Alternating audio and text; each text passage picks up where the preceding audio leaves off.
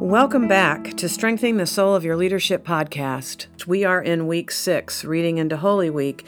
And traditionally, Holy Week is made up of two liturgical readings one set of readings for the Liturgy of the Palms, which is Palm Sunday, and then the Liturgy of the Passion. And so Holy Week is really a bizarre juxtaposition of two very different experiences. So, in honor of that, we are going to break up Holy Week into two episodes. The first episode will uh, focus on the Liturgy of the Palms, and the second Holy Week episode will focus on the Liturgy of the Passion.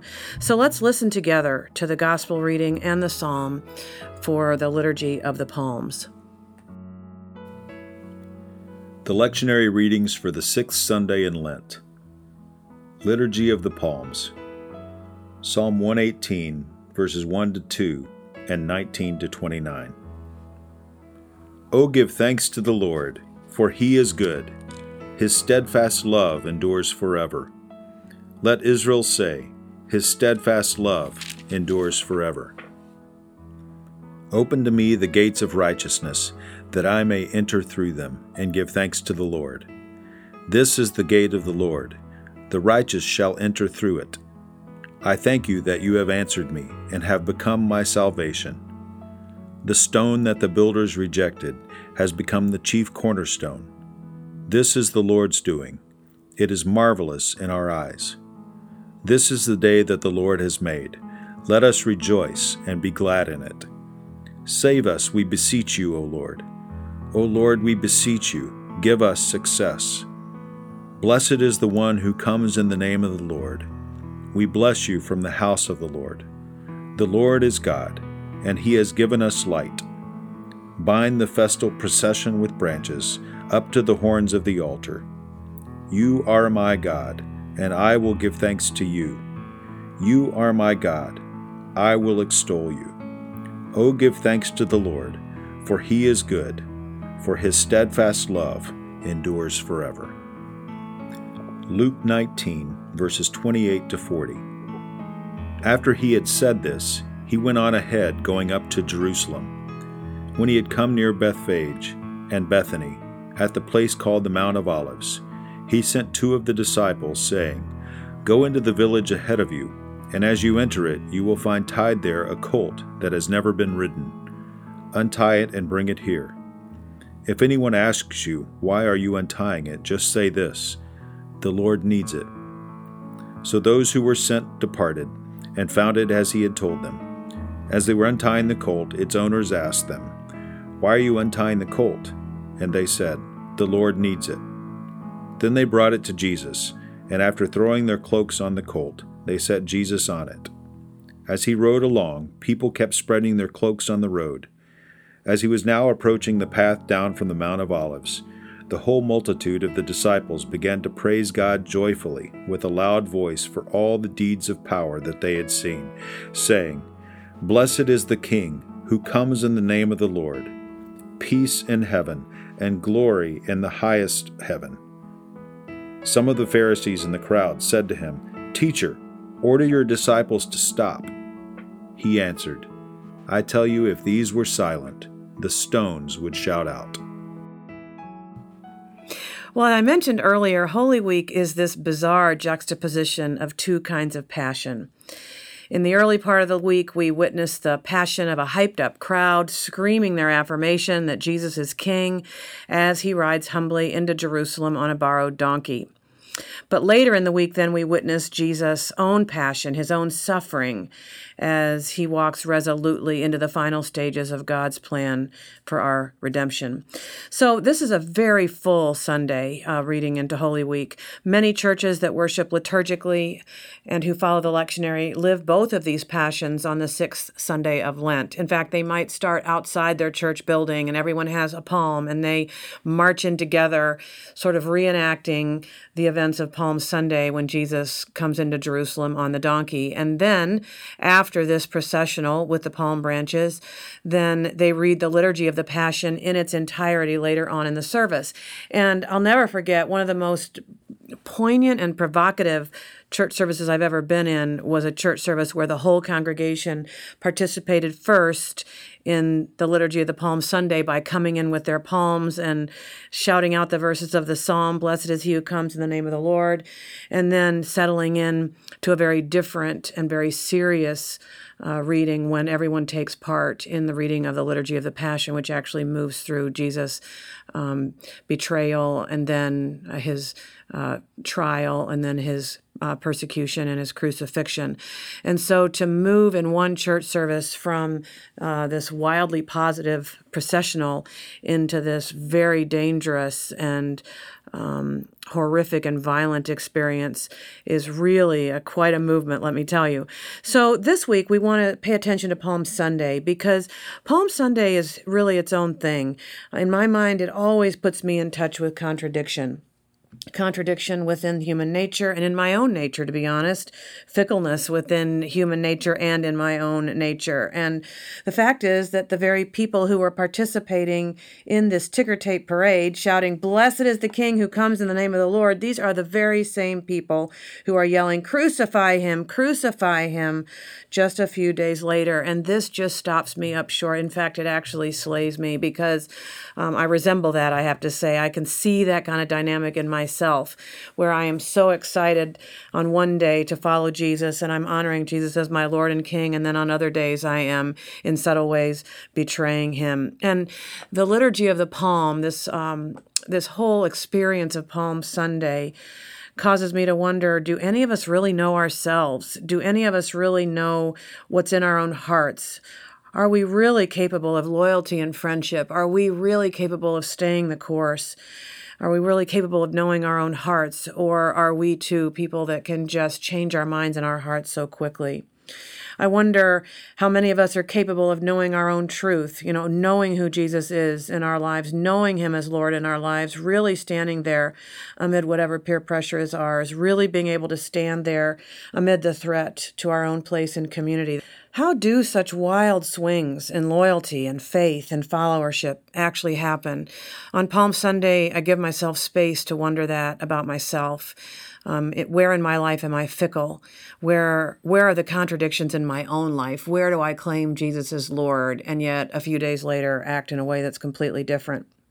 So that's one set of questions for Palm Sunday. The other set of questions for me has to do with what I see in Jesus' nature on this day as a leader, and I'm speaking to leaders now again. Um, that what I notice in Jesus is that he does not get caught up in the hype. He is not swayed at all by what's going on around him. In fact, I don't even think he trusts it.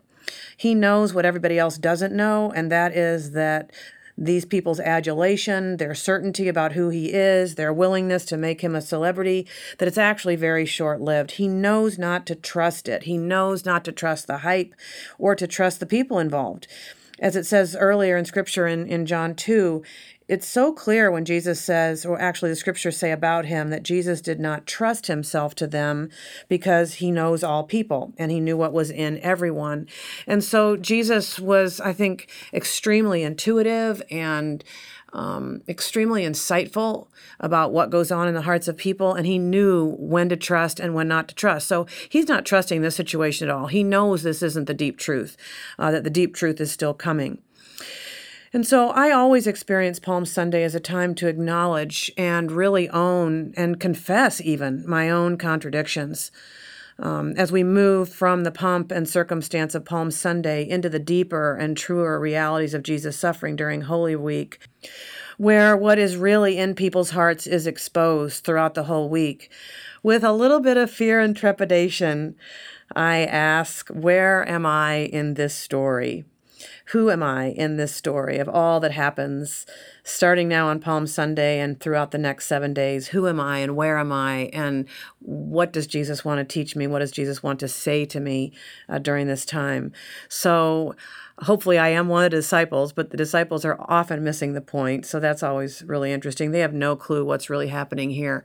Um, they don't realize that the hype that they're experiencing will be very short lived and that they're on their way to seeing their friend suffer and die. I wonder in Jesus' comments about longing for peace, but not knowing what will make for peace. And Jesus is so moved by the fact that people are so clueless about peace that even though we say we want it, um, and even though we might have a sense that we're in the midst of something important, that we really don't know what makes for peace. And oftentimes, we're not even bringing peace in our own lives. Even as we long for peace in the world, we're not making peace, deep peace in our own lives. And then, of course, after Jesus weeps over the true state of Jerusalem, so while everybody else is all excited about what's happening, Jesus is weeping because he knows what they don't know. He knows that the kind of peace that they're longing for is not coming because they don't know what things make for peace, and that there's going to be real suffering first before peace can come.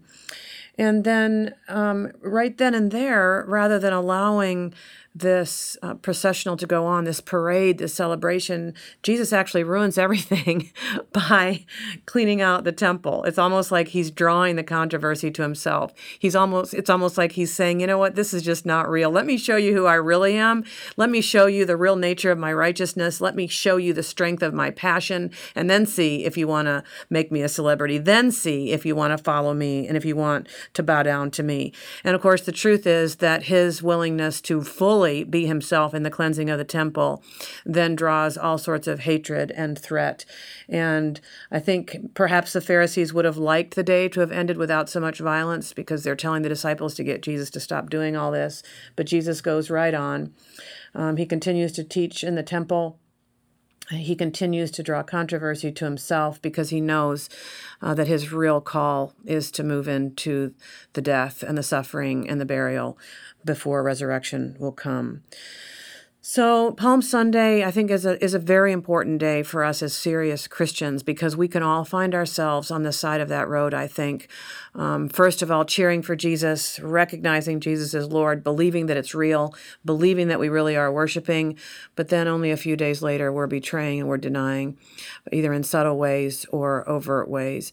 And so the right prayer at the beginning of this Holy Week, I think, is for us to realize that there's a challenge coming, that it's a lot easier to walk with Jesus when things are going well. Palm Sunday is a really easy day to be a disciple. Palm Sunday is a really easy day to be a Christian. But the question is, who are we going to be when the going gets tougher? Who are we going to be during the darkest moments of betrayal and violence and pain and struggle and death? Um, and so, even now, as we find ourselves caught up in the passion of Palm Sunday, when the passions are good and the passions are high, and people are recognizing Jesus for who he is, or so it seems, we know that something else is coming, something a little bit more ominous. And we pray together that Jesus would help us to be faithful, to walk with him, to learn from him, how to be like him both in the triumph of Palm Sunday, but also in the greater challenges that are ahead. So let's pray together as we enter this Holy Week, as we experience the triumph of Palm Sunday, but know that we're facing into a more challenging journey. Let's pray together um, that God will help us to notice our own contradictions. Where are the places where I claim Jesus as my Lord very easily? And where are the places where I betray? Where are the places where I fail to follow, where I fail to be true to Jesus as my Lord? Where are the places where I am fickle? Where on some days I say, yes, walking with Jesus is the most important aspect of my life, and I'm going to follow him no matter what. And then there are other days when the simple, um, the simple desires of our more human selves actually derail us completely. Let's pray that that God would show us who we really are and where we are in the story of Holy Week. Almighty God, whose most dear Son went not up to joy, but first he suffered pain and entered not into glory before he was crucified, mercifully grant that we, walking in the way of the cross, may find it none other than the way of life and peace through Jesus Christ our Lord. Amen.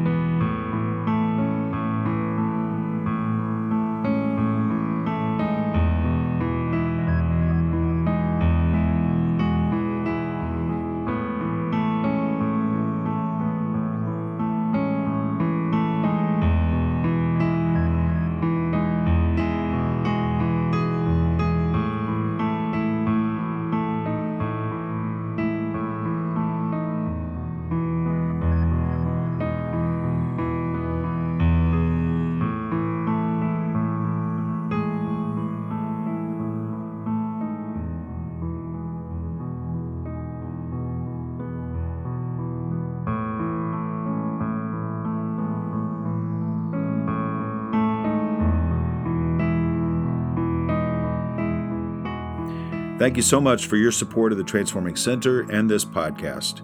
If you have enjoyed the podcast, please rate and review the podcast in iTunes or wherever you listen.